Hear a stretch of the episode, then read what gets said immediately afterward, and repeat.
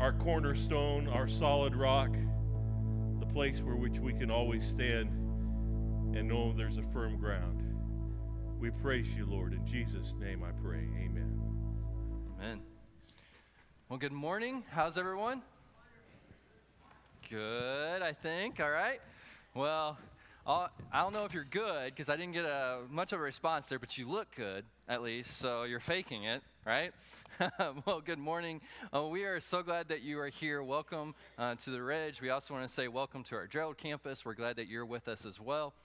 We're excited to open up the Word today. So if you have your Bibles, open it up to James chapter 2. James chapter 2. This summer, we are doing a series through the book of James called A Faith That Works. We're looking at a godly faith that lives out every day in our everyday life. And so it's been fun. This is my first time to get to share from this. We are alternating between Pastor Roger and Brett and Bob and I. And so it's fun. We get a little difference of different techniques and different styles of preaching. With Pastor Roger, we're going to come and he's going to break the word down for us, and we're just going to know so much about the word. And Brett's got these great stories that really connect with us. And then Bob will get up here and talk so fast, we're going to be like, what just happened? He's in the room, so I can do that. And then I'll get up here, and people will be like, I don't even know what that was about, but we'll do our best this morning, all right?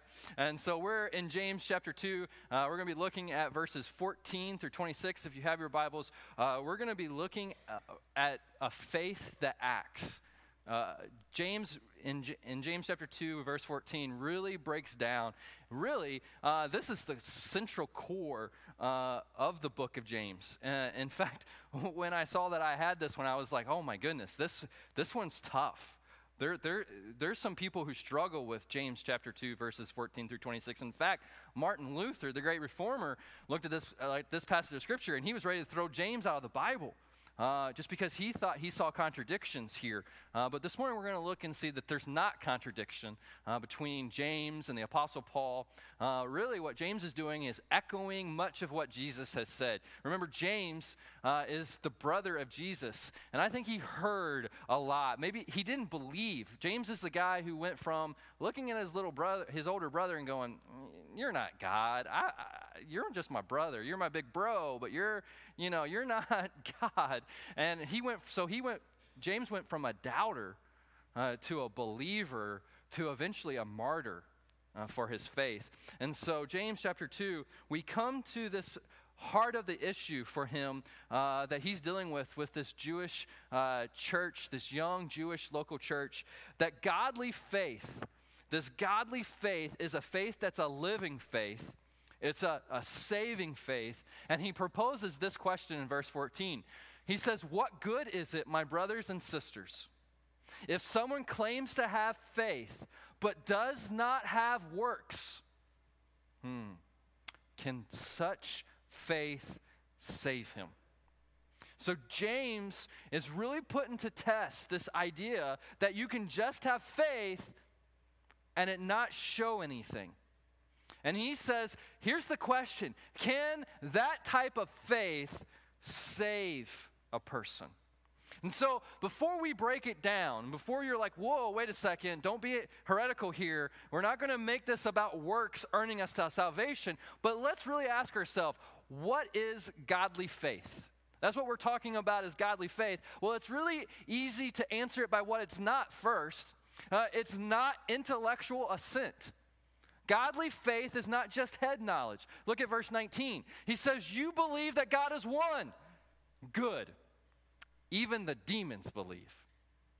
You see, the demons have for some people, demons have better theology than some people who step in the church, right? They have a lot of knowledge. They know that God is one. They know that Jesus is God, right? This passage of Scripture, when James was originally writing this, the original audience, this Jewish congregation, they would have immediately known God is one. Yeah, that's Deuteronomy 6:4. That's the Shema. It says, listen, Israel, the Lord our God, the Lord is one. The Shema is something that every Jew would say out loud every day. But James is saying, hey, listen, godly faith is not just knowing the right things about God. Godly faith is not just knowing about Jesus. It's also not just a simple emotional response, is it? Emotions aren't a bad thing, and it should cause, our faith should cause some emotional response. I've gotten emotional because of some things in worship or because of some things in my life. There's an emotional response, but what James is saying is, hey, it's not knowledge, it's not emotion either. He says, you believe that God is one, good. Even the demons believe and they shudder. They even have an emotional response, even the correct emotional response, don't they? They shudder at God. And James is like, that's not what we're talking about. That's not a faith that will save you. See, godly faith is a belief in our heart that is made evident through the willful obedience of our lives. And so that's our definition of godly faith for this passage of Scripture. And we struggle a little bit with this whole concept of works, because works have a negative connotation in much of Paul's writings. And in James, works are always positive, good works. And so what's going on here? Well, one way that we can see this is, let me give you an example. In a couple weeks, we'll be taking a team to El Salvador. And while we're in El Salvador, I know it's going to happen. Some of the El Salvadorian students are going to come to us and say, hey, let's go outside and play football. Right? We'll go play football, okay? So we'll run out there. What if I put on some pads and some cleats and a helmet, grabbed a little oblong pigskin ball and said, all right, let's play football? They would all just look at me and be like, no, man, that's not football, right? They'd get a what we would call a round soccer ball and start kicking it around their feet and be like, you Americans are so silly. You don't even play that game with your foot. This is actually football, right? And they'll kick it around with their feet. Now, what's going on there? Same word, right? Football, but totally different meanings for us. And that's what's going on with James and Paul throughout Scripture, is that what James is talking about with works is not the same that what Paul is saying about works is not the same what James is saying about good works. Paul is going against works of the law, and James is encouraging good works of obedience. You see, they both were fighting to a lie in the church. And both of these lies are rampant today. Paul was fighting the lie that we earn our salvation. Oh, I've met so many people that feel like they've got to do something to get right with God. They got to be better. They got to get right before they can come to God. And it's, oh, that's such a lie from the devil. You'll never be good enough. But on the other hand, James is dealing with the lie that of fighting an easy believism. Oh, well, you just got to believe the right thing or feel the right thing, you know, and then you're good. You don't have to ever do anything else again. That's a lie from the devil as well, because that's not real faith. A real faith that doesn't require something from us, a real faith that doesn't bring something out of us, it's not genuine godly faith. Let me illustrate it this way for both of them. In front of my house, I have this big rose bush. I've worked really hard to get it really big and beautiful, but let's say that eventually it's going to stop raining, I think, right? Like eventually it's going to stop raining and summer will hit, and it will hit 100 degrees. I hope not, but it's probably coming, right? And let's say that that happens and I forget to water that bush and it just dies. And then you call me and say, hey, I'm coming over to your house. And I'm like, oh, I'm so embarrassed. I have this dead bush in front of my house. So I'm like, I know what I'll do. I'll go really quickly to the florist. I buy 4 dozen roses. And I snip the rose petals off of all those beautiful flowers, off of those flowers. And then I take a stapler and I staple them onto my rose bush, right? And it looks good, right? And it might, if you don't pay attention, it might pass. And you'd be like, wow, that's a beautiful rose bush. But what's going to happen the next day? It's going to look dead because it's dead. That's what many people do with good works or with works of the law. I'll go to church, staple. I'll do this, staple. I'll look the part, I staple.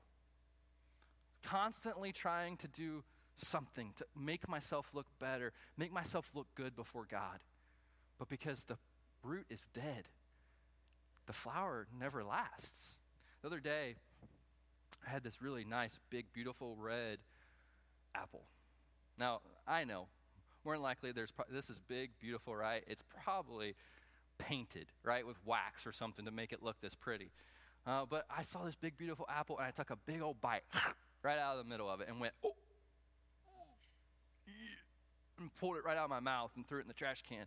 And I looked in there, and there was this hole all the way in there. I'm like, oh, yucky. And then all of a sudden, this little thing came, and it wiggled its head out there at me, right? That's what trying to earn our salvation looks like. Beautiful on the outside, yucky on the inside. But the other part of it is, this is an apple seed. I don't know if you can see that, but that's an apple seed. Now, if I plant that in the ground, and I water it, and I cultivate it, eventually I'll have a tree that will produce oranges,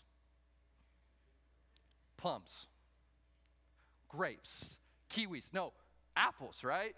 It'll produce apples. It'll produce the fruit of its kind. That's what faith is.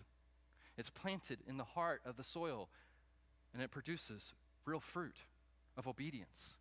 That's what James is telling us. There must be real fruit. Good works is the fruit of real faith, this godly faith. That's what Jesus was communicating in the four soils. He describes four different types of soils. He says there's some seed that's passed along on the path, and it's just hard, and the seed never gets in the ground because the ground's never cultivated, and nothing ever happens.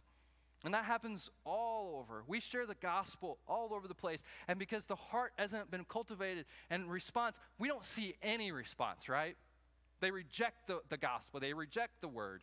But then there was a second soil. It was the rocky soil. There was some good dirt, but there was a lot of rocks in there, right? It's like Bullner County dirt where I grew up, where we grew rocks. That's what we grew, right? And you would put the soil in there, and it would start a little bit. It had I look at that soil, and I'm like, that's the soil of an emotional response. Like it grows up really fast, Jesus said. But because it's rocky and it never has a root, when the troubles of life comes, it has another emotional response and says, I don't want this. This isn't real. I reject this, and it dies. Well, that's the heart that never really had the gospel planted in it. It was just an emotional response. And an emotional response is good, but an emotional response isn't enough. Because then when the next thing comes around and you have an emotional response, you respond the other way. Then there was a third soil. It was a soil that was, there was some thorns in there, and the seed fell in it, and it grew up. But when it started to grow, like those thorns choked it out, right? Well, we see that happen all the time as well. See, a little bit of response, but then the cares of this life, the cares of this world call, and they choose the world over Jesus and the gospel because there was never any root. But then there was the good soil. And the soil, the seed went in, and it grew a root, it grew a tree, and then fruit appeared. And Jesus said that fruit produced some 30, some 60, some 100. And the beauty of that story is this, that the point of the story is that the seed will produce fruit. There should be fruit from our faith, but the beauty is, let's not compare ourselves to others. Like we're not called to compare ourselves to others. I might look at you and be like, you have 100 fruit. You have 60 fruit. I only have 30. That's not what Jesus is saying there. He's saying, just evaluate your own fruit. Everyone's fruit is different, but there's got to be fruit. That's what godly faith is. Godly faith is faith that produces fruit. See, without it, there's no proof of the inside reality. And a tree that never produces, what happens to it? You're going to think I'm weird because I'm going to talk about another rose bush, but I had a rose bush in the back of my yard several years ago. It was a special rose bush. It was a yellow rose bush because yellow was my dad's favorite color. We had a yellow rose bush growing up. It makes me think of my dad. And it was an even more special rose bush because I found this bush. That's hard to say. You keep saying that bush really fast. This rose bush that was a hybrid, that was a tree rose bush. So it wasn't a bush on the ground. It would go up into a long stick, and then the rose would appear. It was really cool. I really liked it, planted it. It grew during the summer. It was really beautiful. And then in the spring of the next year, I pruned it like I thought you were supposed to, all rose bushes. But what I learned is that there's actually two rose bushes. It's a hybrid. They take a wild rose bush that is more sturdy and strong and graft it into the other one. And I got into the wild rose bush. And when I did, it set it off. And like all of a sudden, like within like days, like it just started going crazy. And it was just weedy and thorny and it was growing everywhere. And no flower ever was produced. So you know what happened at the end of that summer? Out of there. I cut that thing down and I ripped its roots out because it wasn't what I wanted. It wasn't producing fruit. And Jesus will tell us that any tree that doesn't produce fruit is cut down and thrown into the fire. And so James is telling us there's a big difference from a claimed faith, intellectual, emotional knowledge, than a godly, saving faith. A claimed faith is a faith without fruit. It is a faith without works. A changed heart is a heart that produces fruit. Real change in our life from the gospel is going to cause us to change. We're going to look more like Jesus and less like the world around us because there's a change happening in our heart. Because a faith without works is useless. It's useless. That's what James will tell us in verse 14. He says, "What good is it, my brothers and sisters, if someone claims to have such faith but does not have works? Can such faith save him?" And then he uses this absurd story. I say it's absurd because no one would do this, right? If a brother or sister is without clothes and lacks daily food, and one of you says to them, "Go in peace, stay warm, and be well fed," but you don't give them what the body needs, what good is it? Right? We have this absurd image of this person that comes up to us, this person who is starving and has no ability to get food. They don't even have clothes on their back. And the person looks at them and goes, "Hey, and just, you know, peace be upon you. Stay warm. Eat well. God bless you." Right? No one would do that. That's useless. Faith without works is useless. It also cannot save, can it? It cannot save. He says, can such faith save him? And he is already answering his question. It cannot. More than that, though, it's inefficient. It's just inefficient to do anything. We look at verse 20. It says, senseless person or foolish person. In the original language, it means empty person, right? Empty. It was really rude to use this word in the first century. And so James just outright does it. And everyone went, "Whoa, can't believe he said that," right? He's like, "You foolish person, you empty-minded person." But he's using a play on words. Not only are you empty-minded, you're empty-hearted.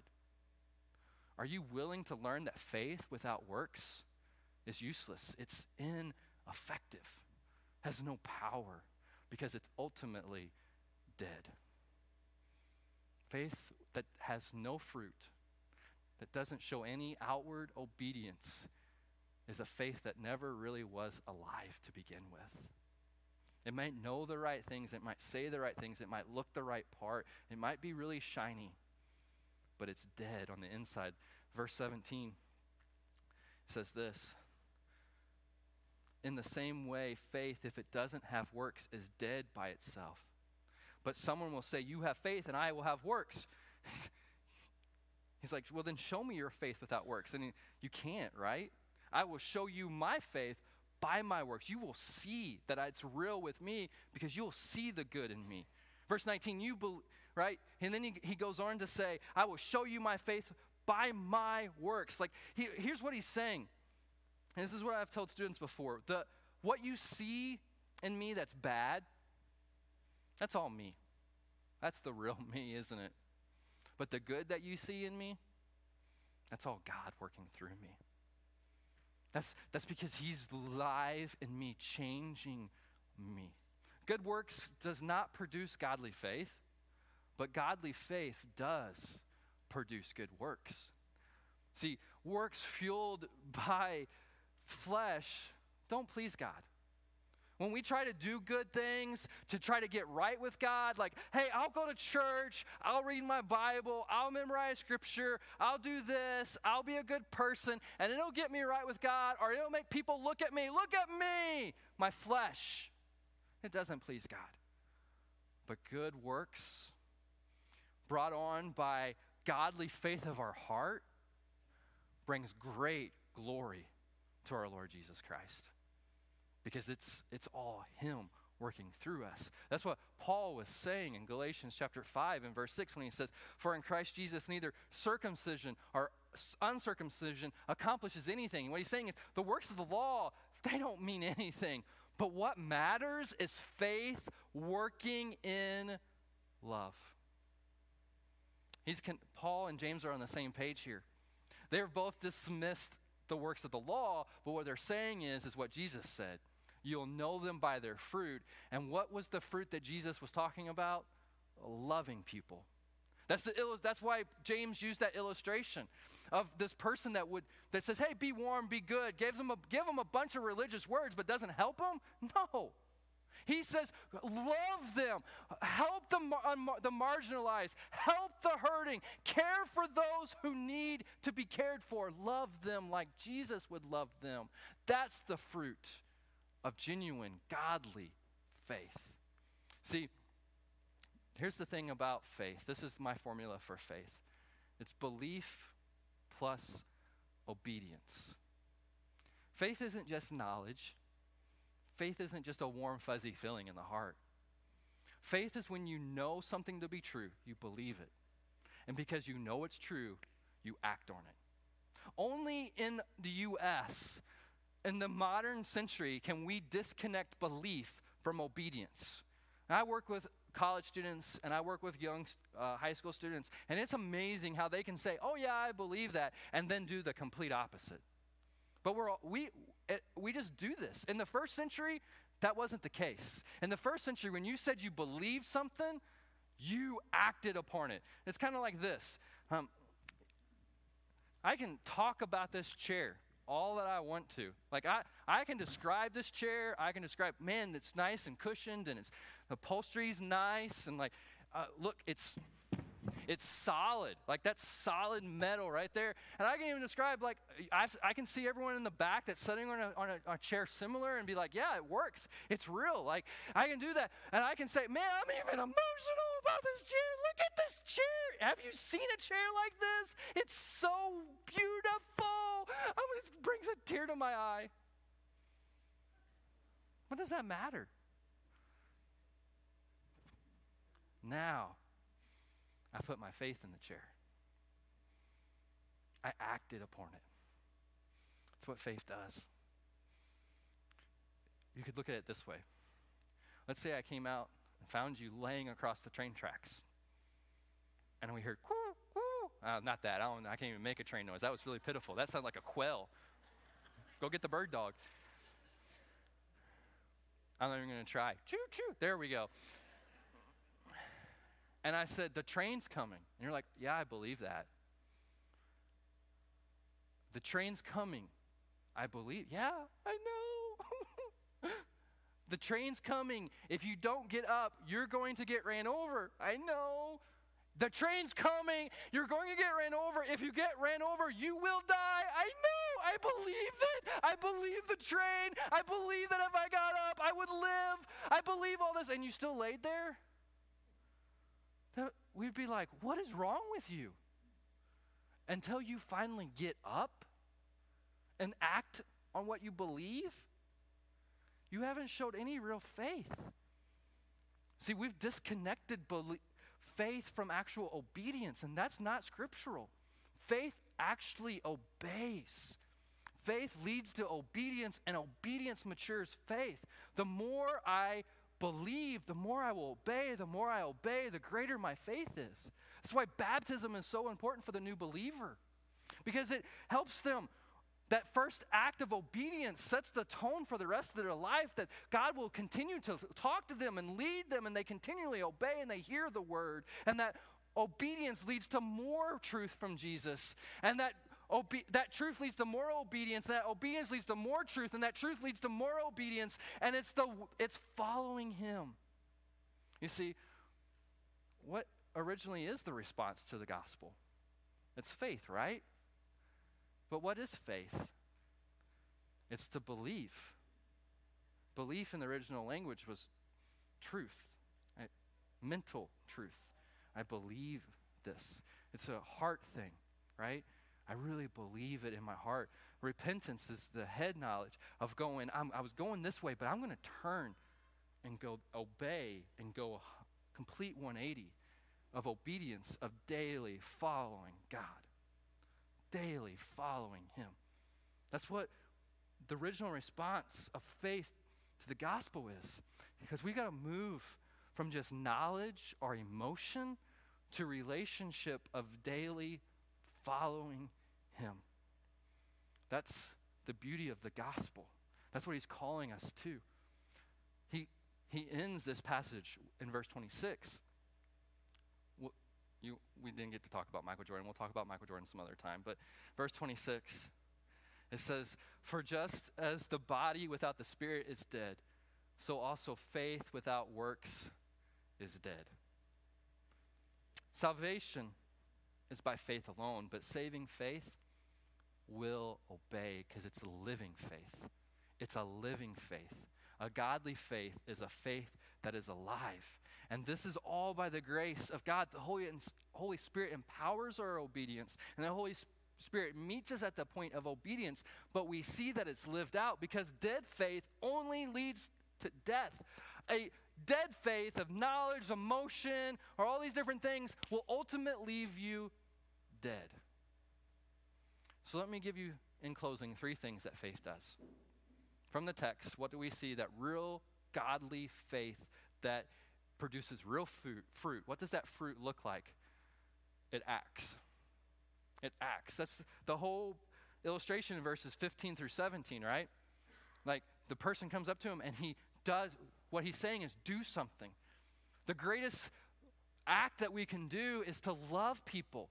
That's what he's calling us to do, is acts of mercy and acts of love. The fruit of our life is love, where we're learning to live and to love like Jesus, where we're caring for the hurting, we're caring for the marginalized, we're caring for those who don't have, we're caring for those who are hurt, we're caring for those who don't know Jesus, and we're loving them. Faith acts. But then James uses one of the greatest illustrations of all of Scripture about faith, the great man of faith himself, Abraham. And he says this, and look at verse 21.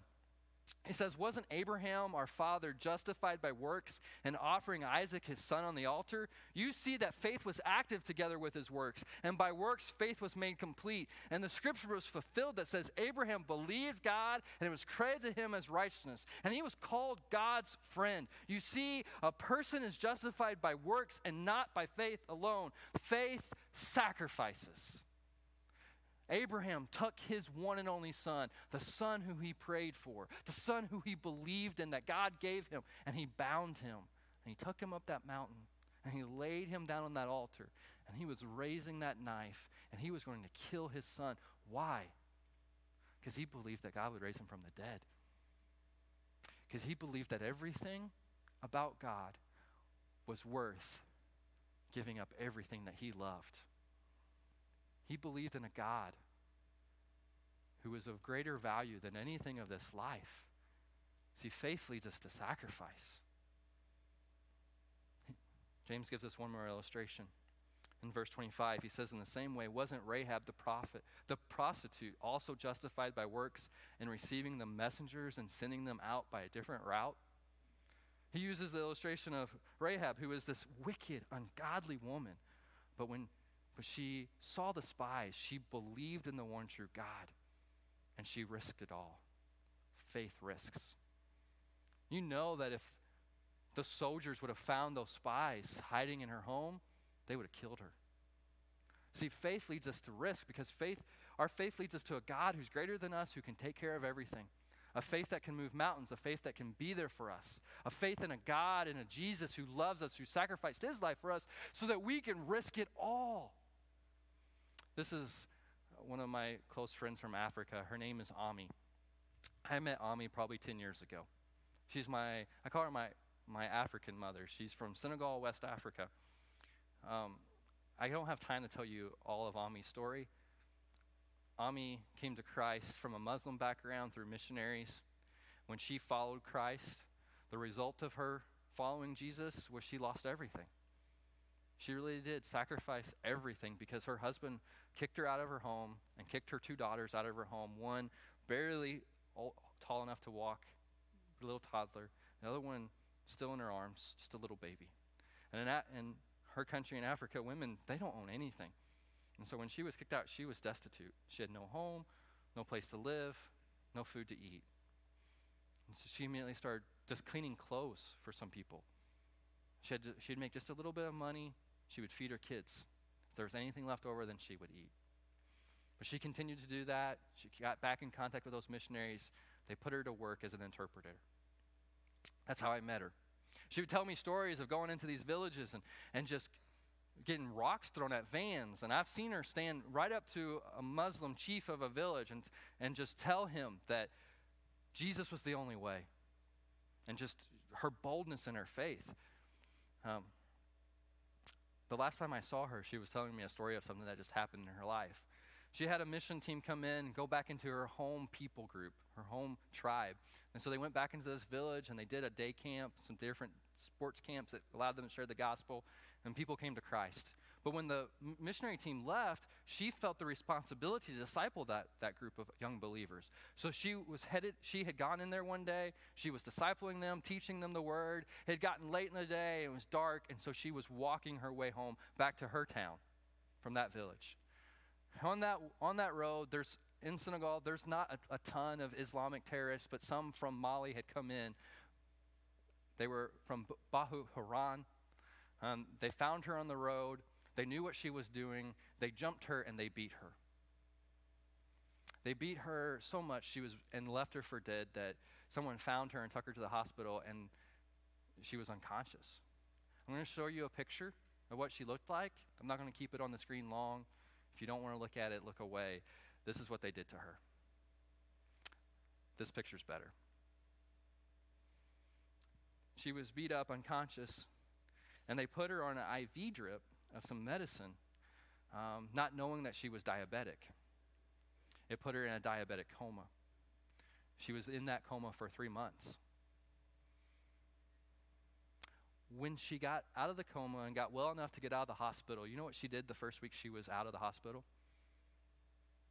Yeah. Alone, she went back to that village to check on those young believers because she felt responsible for them, to care for them. Faith risks. Faith calls us, we've sung the song, right? Out of the shallow water into the deep water. It calls us to act.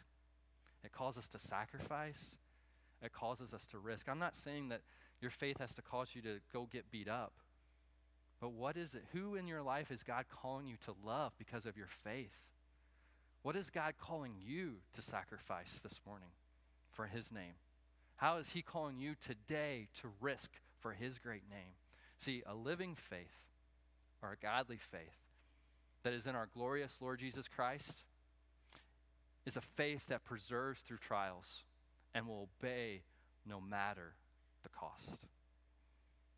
What's God calling you to do, believer?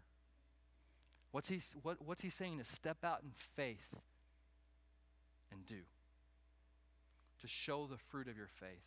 Now listen, we don't do good things to prove that. It's a natural overflow of the love that we've experienced in our heart through the gospel. It flows out of us. And it causes us to love others, to sacrifice greatly, and to risk no matter the cost. But let me ask you the real question that James asked. Where's the fruit of your faith? James is calling these people to evaluate their faith. And he says, if there's not good works, the fruit, your faith is probably dead. That doesn't look like perfection. None of us is Mother Teresa. None of us is Jesus. But all of us who are believers should be looking more and more every day like him. And we'll fail, but we should be able to see fruit of genuine godly faith in our life. Would you stand and would you bow your heads? Jesus said this in Matthew chapter 7. He said, "You'll recognize them by their fruit." And he said,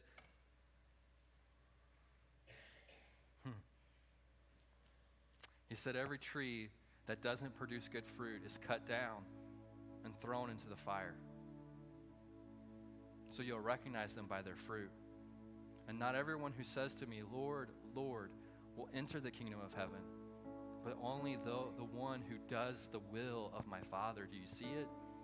Obedience is the fruit of real faith. So this morning, I'm going to ask you to evaluate yourself. I'm not asking you to evaluate the person next to you, the person behind you, or even me. You just have to evaluate yourself. And I'm not asking you to compare yourself. Don't compare your fruit to someone else's fruit. Don't play the comparison game. That's of the devil. But ask yourself, is there real, genuine faith in you? You have really believed the truth of the gospel and it's led you to repent of your self-rule and the sin of your life, and you're acting it out in obedience through following Jesus.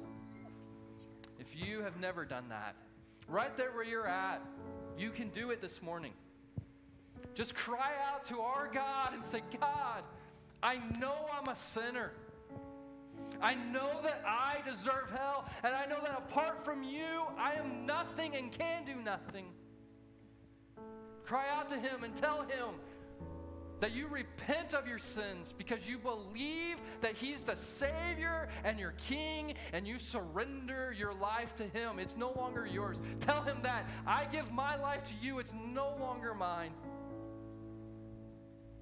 Tell him you choose to follow him because of his great love displayed on the cross and the power of his resurrection that empowers you to live. You just tell him that, and in whatever words come to your heart, to your mind, right there this morning, you can do that, and that's genuine faith. And in that moment, the Holy Spirit comes inside of you and empowers you to do good. Hallelujah. This morning, if you have done that for the first time, or you have questions about that, in just a moment, I'm going to step down, and I'd love for you to come to this altar, come to this pew, and come talk to me. If you're here this morning and you're a believer and God's calling you to act on your faith, he's calling you to sacrifice for him, to risk for his great, glorious name, maybe you should come and lay that out on the altar this morning. As we sing, would you come? David, would you lead us in that song? And if God is working on your heart, you can come here. We can talk afterwards. Whatever God's calling you to do, would you obey him this morning?